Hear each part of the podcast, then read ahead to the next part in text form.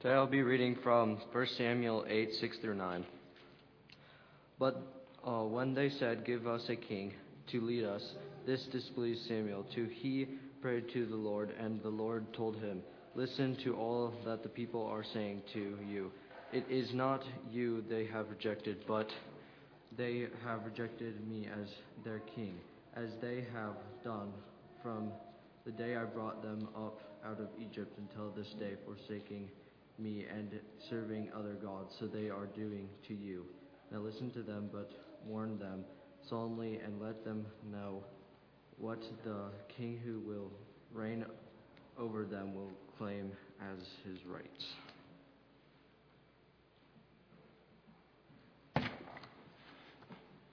Morning, everyone. Another wonderful Lord's Day, as has been announced. 5 p.m. tonight, we're going to share a Thanksgiving meal here. Everybody's welcome. Welcome to bring friends. And uh, we'll meet over here. And it's, uh, you know, it's one of my favorite times of the year to celebrate that Thanksgiving meal as a church. And so that's uh, tonight at 5 p.m. If you can, uh, a Flocknote was sent out with a sign up sheet or a sign up app.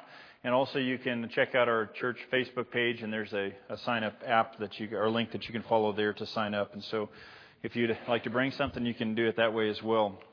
Uh, something that was given to me here just a second ago, I'm going to read, but it's a message from uh, uh, Romina Robinson, as uh, we've been uh, praying for her for a while.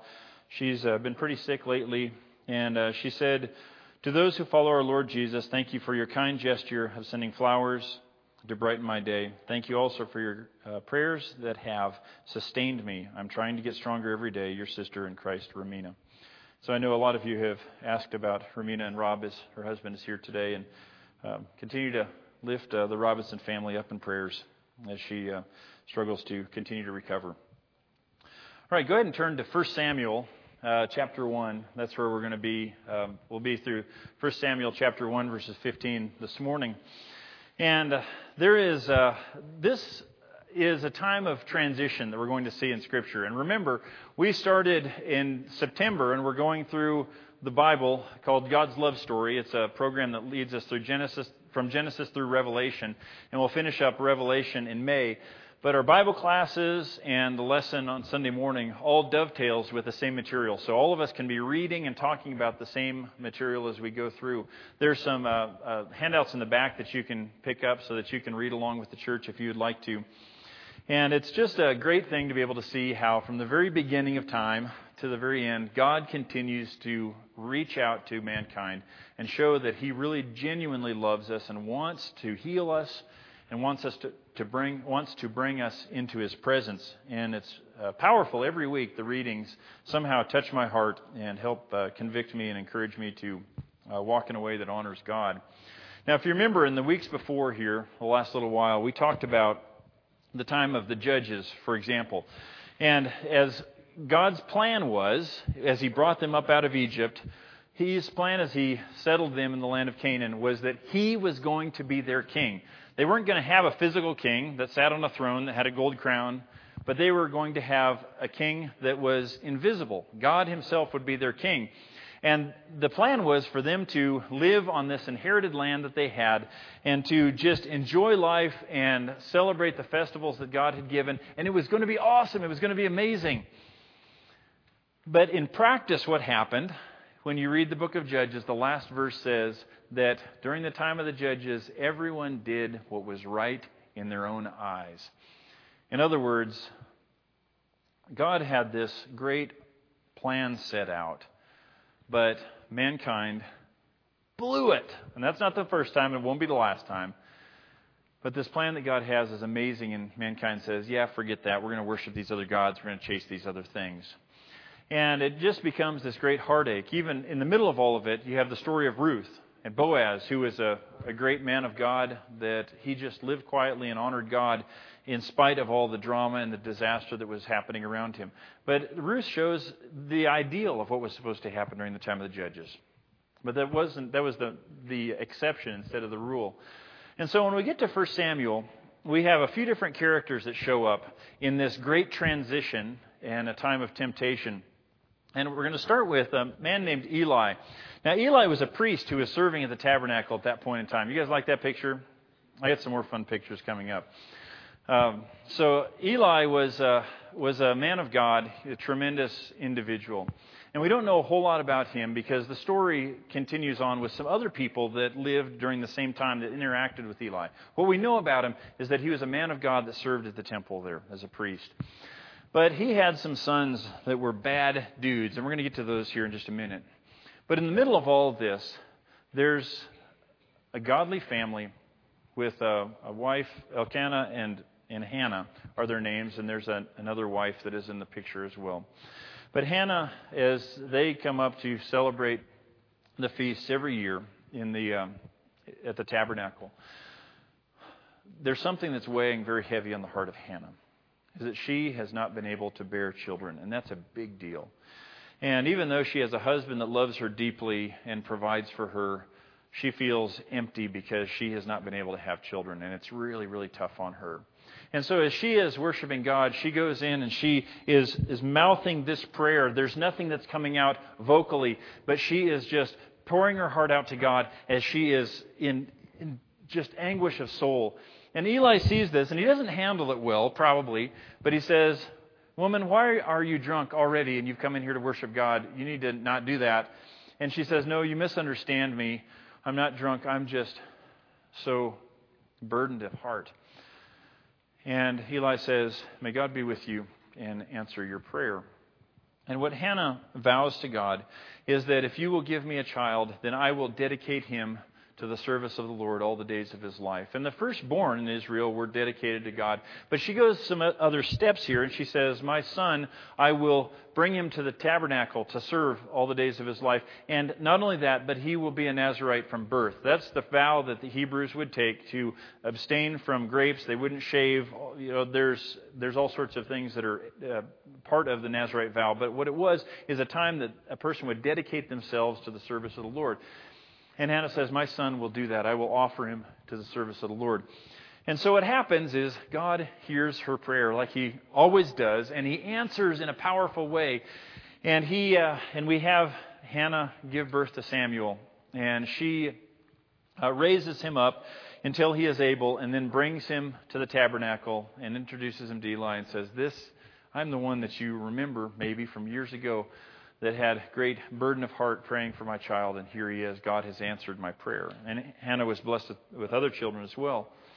But she leaves Samuel there in the service of the Lord. And every year she would come back and she would bring him a cloak. And he served. He lived there in the temp- or the tabernacle, and he served there. Well, one night, as uh, the historian Josephus says, the tradition of the Jews at that time was that Samuel was 11 years old when this happened. And he, how many, is anybody 11 here? All right, we've got some 11 year olds. You've got a few here, right? So just imagine Samuel is about your age. And he is, hears the voice of God. And he misunderstands. He thinks Eli's talking to him, but he, uh, Eli says, No, you, God's speaking to you. You just need to listen. And so when God approaches him and speaks to him, this is what he says. Look in chapter 3, verse 11. It says, and the Lord said to Samuel, See, I am about to do something in Israel that will make the ears of everyone who hears it tingle. At that time I will carry out against Eli everything I spoke against his family from beginning to end. For I told him that I would judge his family forever because of the sin he knew about. His sons blasphemed God, and he failed to restrain them. Therefore I swore to the house of Eli, the, the guilt of Eli's house will never be atoned for by sacrifice or offering. And so Eli knew about this. And the text shares that there was a prophet that came and, and shared this with Eli. There's going to be consequences because the way your sons are acting. And Eli did confront his sons, but he did not remove them. And God tells Samuel, 11 year old Samuel, that you, this is what's going to happen. So the next morning, you can imagine Eli is excited to hear the word of the Lord. And Sam, you bring Samuel in and says, What did God have to say? Now, if you're 11 years old, do you want to share that message with Eli?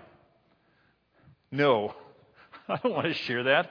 I wouldn't want to share that at any age. But Eli says, Don't be afraid. What did God say to you? And Samuel shares it. And Eli doesn't take it out on Samuel, this child. He says, May God's will be done. And he wrestles with that. but he accepts it. In the course of time, um, he, Eli's sons, uh, it says they were scoundrels, and part of what that included is the ladies that would work in the tabernacle there, he, the, his sons would sleep with them, and they would steal sacrifices. Just terrible, terrible stuff that uh, brought blasphemy on God's name. And, uh, and so ultimately, what happens is they are killed in battle. Um, Eli, when he hears that the Ark of the Covenant has been taken, uh, he falls over backwards. He breaks his neck, and he is uh, he's killed instantly there. Really sad story that happens there. But what in the course of time, what happens is the Israelites find some place in their hearts to repent. And the, it says that the Ark of the Covenant, and if you didn't read it, you should read through this section. It's phenomenal because the Philistines get the Ark for a while, and it doesn't go very well for them. For wherever they take the Ark, bad things happen, whether it be diseases or the idols falling down and, and the heads falling off and all that. And so they send it back, say, Israel, we don't want this. Take it back. It's scary. We don't want this Ark anymore.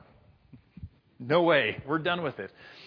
And, um, and so it goes and it, it rests there in Israel for 20 years. And, in the court, and what happens is there's some sort of spiritual revival that, that takes place.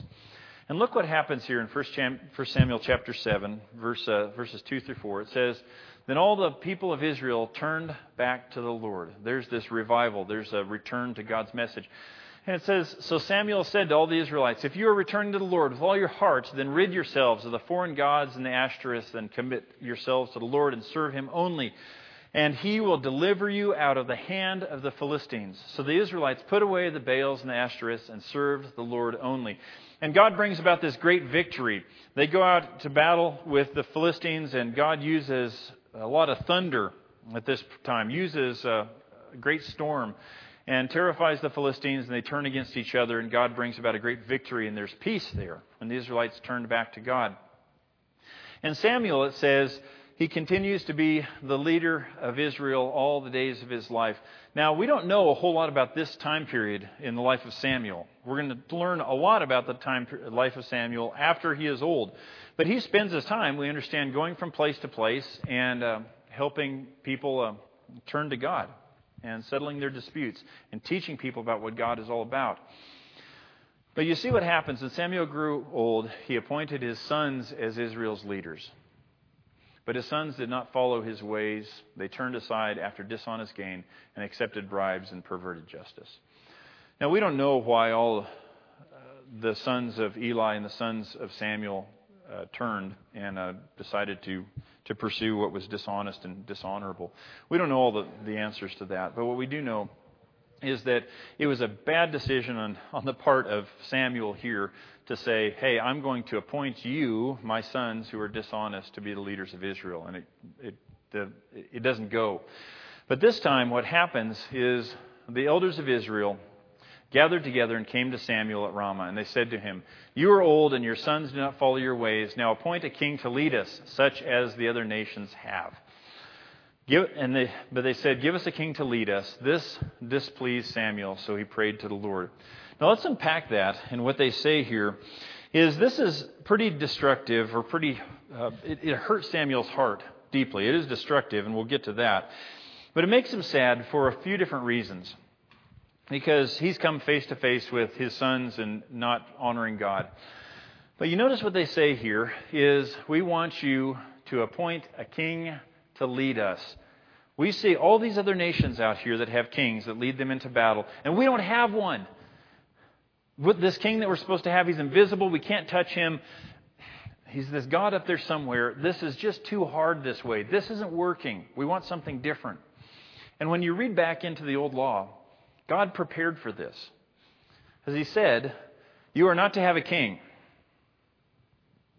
But when you do have a king, this is what's going to happen. There's going to be all these burdens that this king is going to place on you.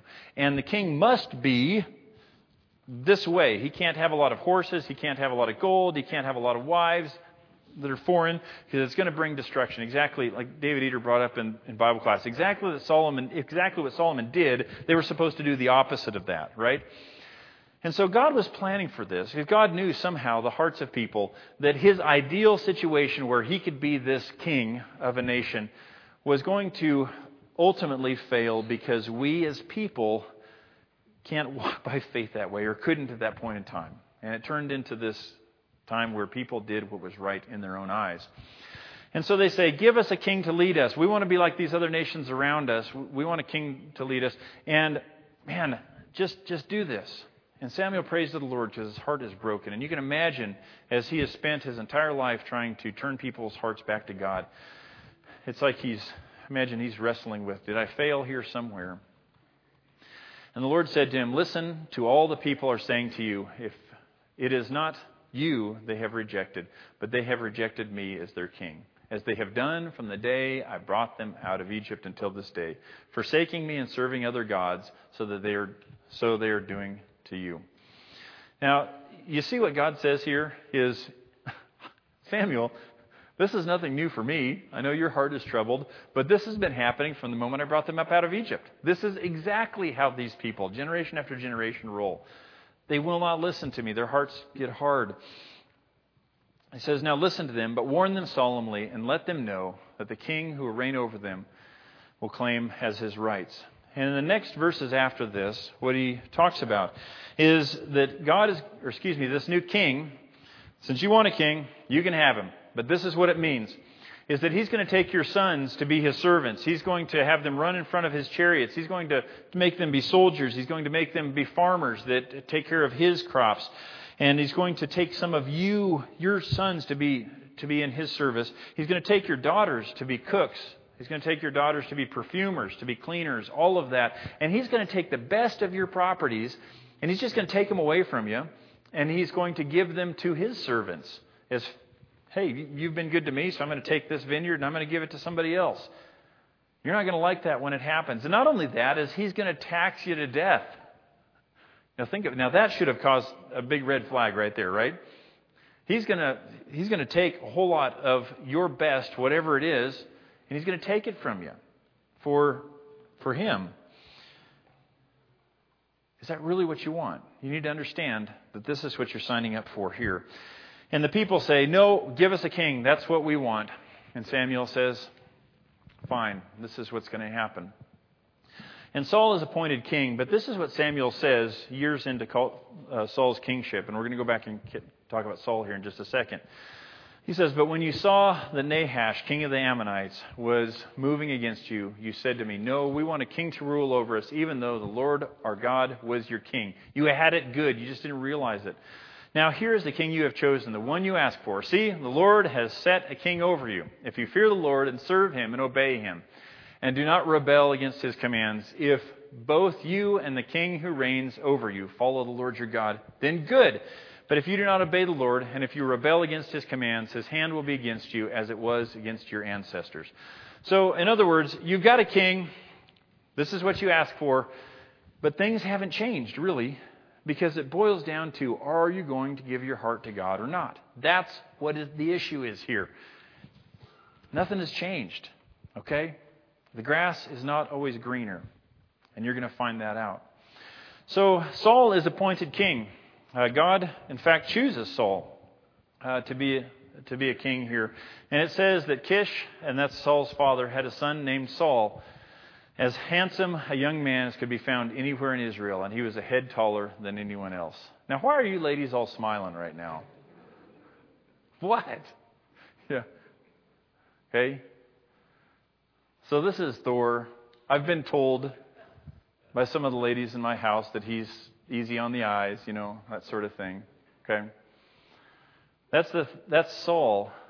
Is that you looked at him and thought, that is the guy that we want to be our king.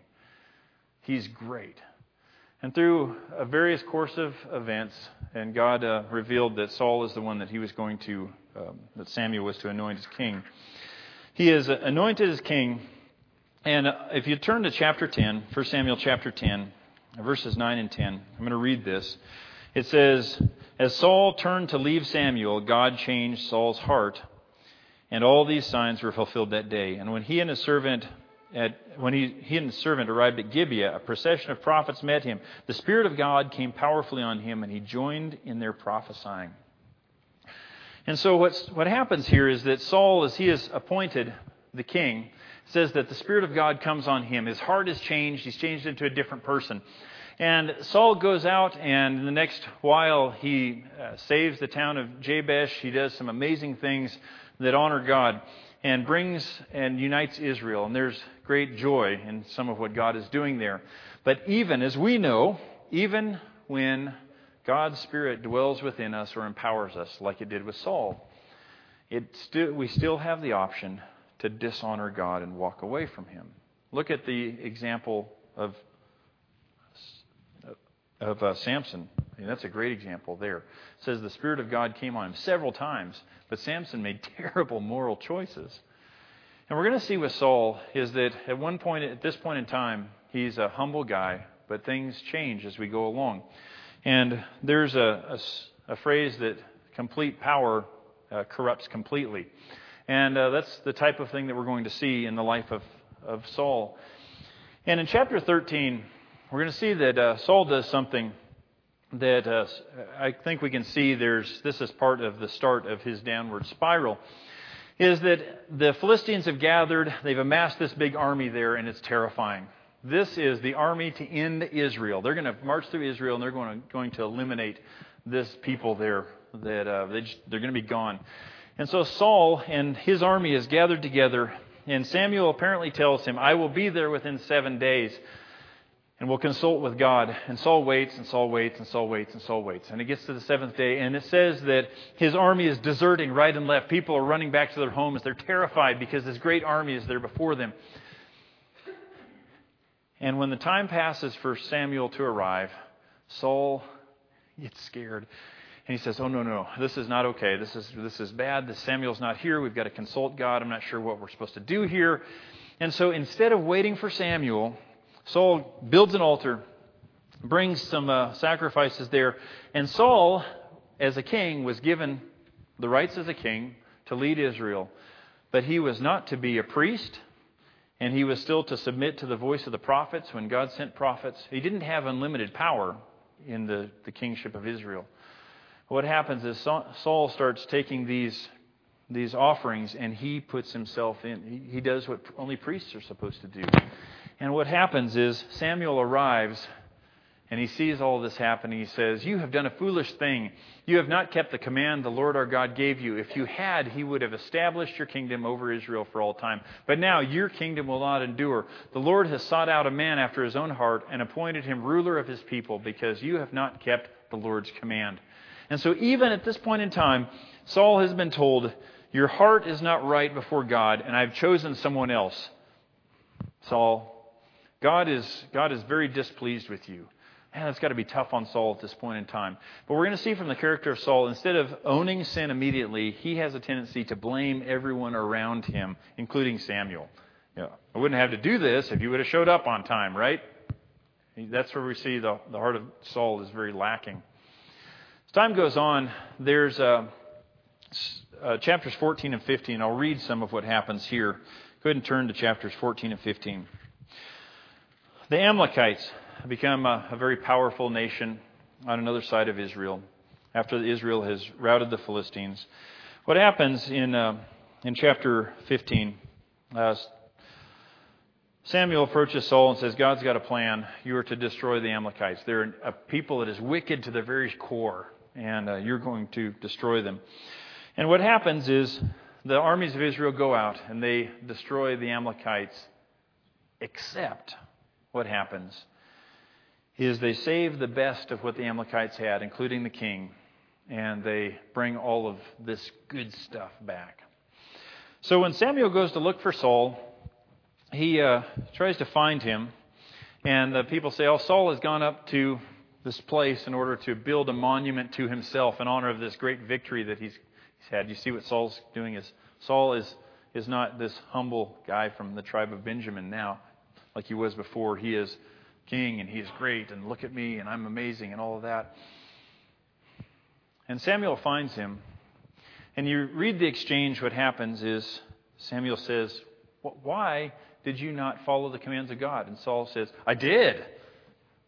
I destroyed everything. And then I brought back the king, and the men brought back all these other animals to sacrifice to God. You know, that's what we're doing here. We did serve God. But look at chapter 15. I'll start reading in verse Samuel, or 1 Samuel chapter 15, verse 17. Because this is a, a famous passage here that really speaks to uh, some important spiritual concepts. It said, Samuel said, Although you were once small in your own eyes, did you not become the head of the tribes of Israel? The Lord anointed you king over Israel, and he sent you on a mission saying, Go and completely destroy those wicked people, the Amalekites. Wage war against them until you have wiped them out. Why did you not obey the Lord? Why did you pounce on the plunder and do evil in the eyes of the Lord? But I did obey the Lord, Saul said. I went on the mission the Lord assigned me. I completely destroyed the Amalekites and brought back Agag their king. The soldiers took the sheep and cattle from the plunder, the best of what was devoted to God, in order to sacrifice them to the Lord your God at Gilgal. I'll read a little more here in just a second, but do you see what Saul's doing? It's everybody else's fault here. He's not owning it. He will, but he's not owning it yet. Man, do you see what happens here, though? If we rewind in our mind back to the Battle of Jericho, when the Israelites, before they had a king, Joshua crossed over with the Israelite armies, and they marched around Jericho, and the walls fell, and they took Jericho. And then there was sin in the camp because one person, Achan, looked at that Babylonian robe and he thought, oh, that's a pretty robe. I got to have that robe. I know we're supposed to destroy it, but I'm not going to. I want it. He takes it. He takes some gold, takes some silver. And there's, because of that sin in the camp, there's destruction there because of it. And what Saul does is he does something very similar. God has said, This people is so evil that I'm going to destroy them, and you're to do this. When Saul goes in there, instead of destroying everything as God has said, they see all this beautiful stuff and say, oh, we're going to take that. And it's one thing if there's sin in the camp from somebody, it's something different when the sin in the camp is led by the king himself. And that's what Saul does here. And what, what is said next is important for us always to remember. It says in verse 22 Samuel said, Does the Lord delight in burnt offerings and sacrifices as much as in obeying the Lord? To to obey is better than sacrifice, and to heed is better than the fat of rams. For rebellion is like the sin of divination, and arrogance like the evil of idolatry. Because you have rejected the word of the Lord, he has rejected you as king. In other words, Saul, you say that all this stuff was brought back in order to honor and worship God and to sacrifice to God. God cares more about obedience than he does about any type of religious ritual. In fact, what you did is equal to idolatry.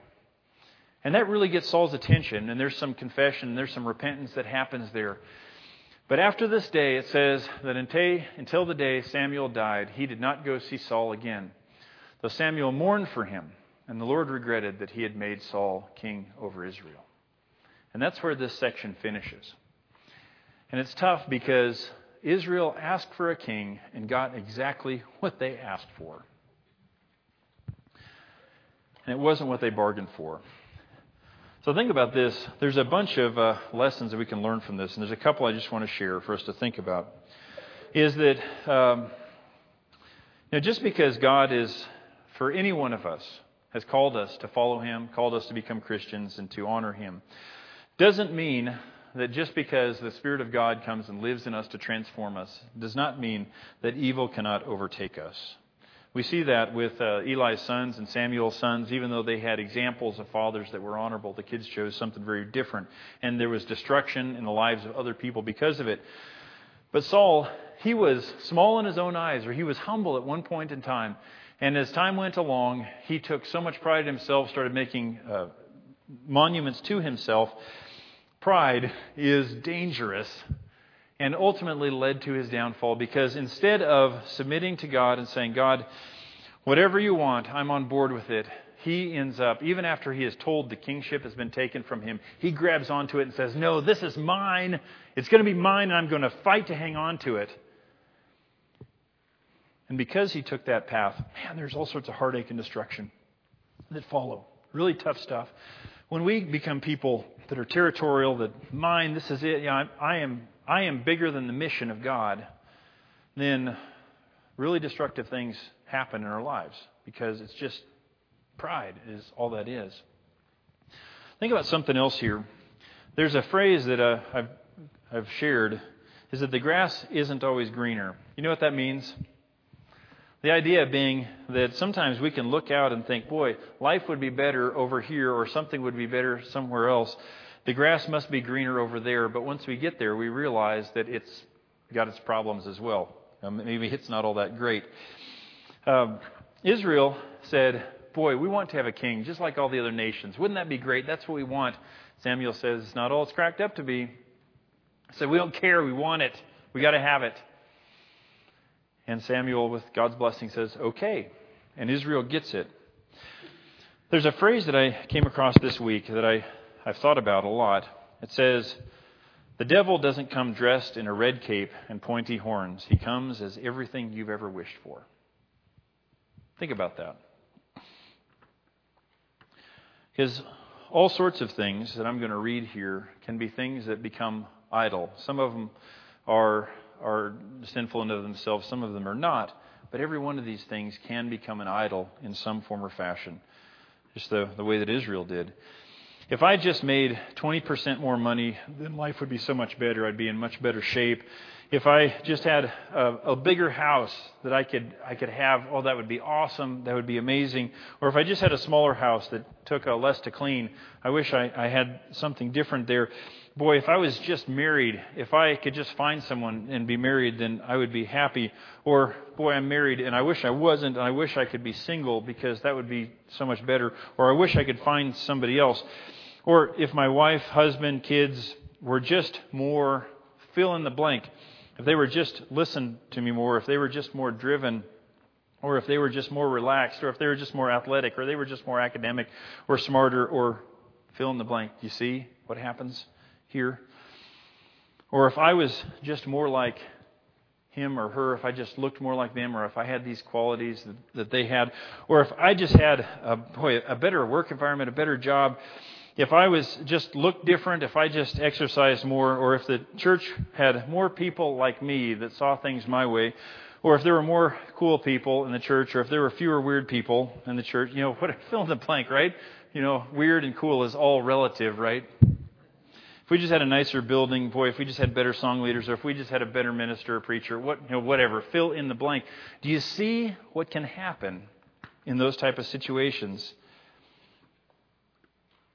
The devil doesn't come dressed in a red cape and pointy horns. He comes in everything you've ever wished for. Think about that. It's just like Israel, we can be people sometimes as individuals or families or churches that, oh, if we could just have that, and maybe what we have right now is exactly what God wants. There is a, and I've, I was going to get it this morning and I, I didn't grab it, but there's a little needle point that sits by that hangs on the wall by our back door. And a lady named Carolyn Wendell made it for our family, uh, maybe even before we had kids. It's been, we've had it in our family for a long, long time. And it says, God, thank you for showing me that my grass is green enough. I love it. I love the phrase because it teaches us something very important.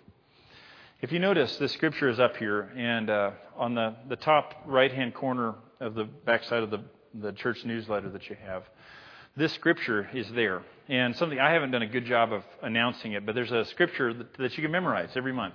There's a, a memory verse that we're going to put in the bulletin so you can work on it with your family and you can memorize it and you can um, do something to get God's scripture in your heart. And it says, Since then you have been raised with Christ, set your hearts on things above, where Christ is seated at the right hand of God. Set your minds on things above, not on earthly things. And my prayer is that for us, that we realize that the good life is found in accepting our circumstances wherever we are and deciding, I'm going to serve God where I am. And God is enough. Amen? Doesn't mean that God doesn't bring changes in our life, doesn't mean that we don't improve ourselves. It just means that wherever we're at, right now, right now, we live right there and say, God, you are God, and I will find contentment and thanksgiving right where I'm at. That's, that's a powerful spiritual concept that our world definitely needs to hear, that we can sure learn from this time of the nation of Israel. If you would like prayers of the church, or uh, the elders are in the back, if you'd like to become a Christian today, hey, Noah's baptized this week welcome. Congratulations, Noah. There's anybody else wants to join the family of God, you can do that today. Head to the back, stand up. We'll sing uh, some songs, and we uh, will uh, uh honor God on our way out.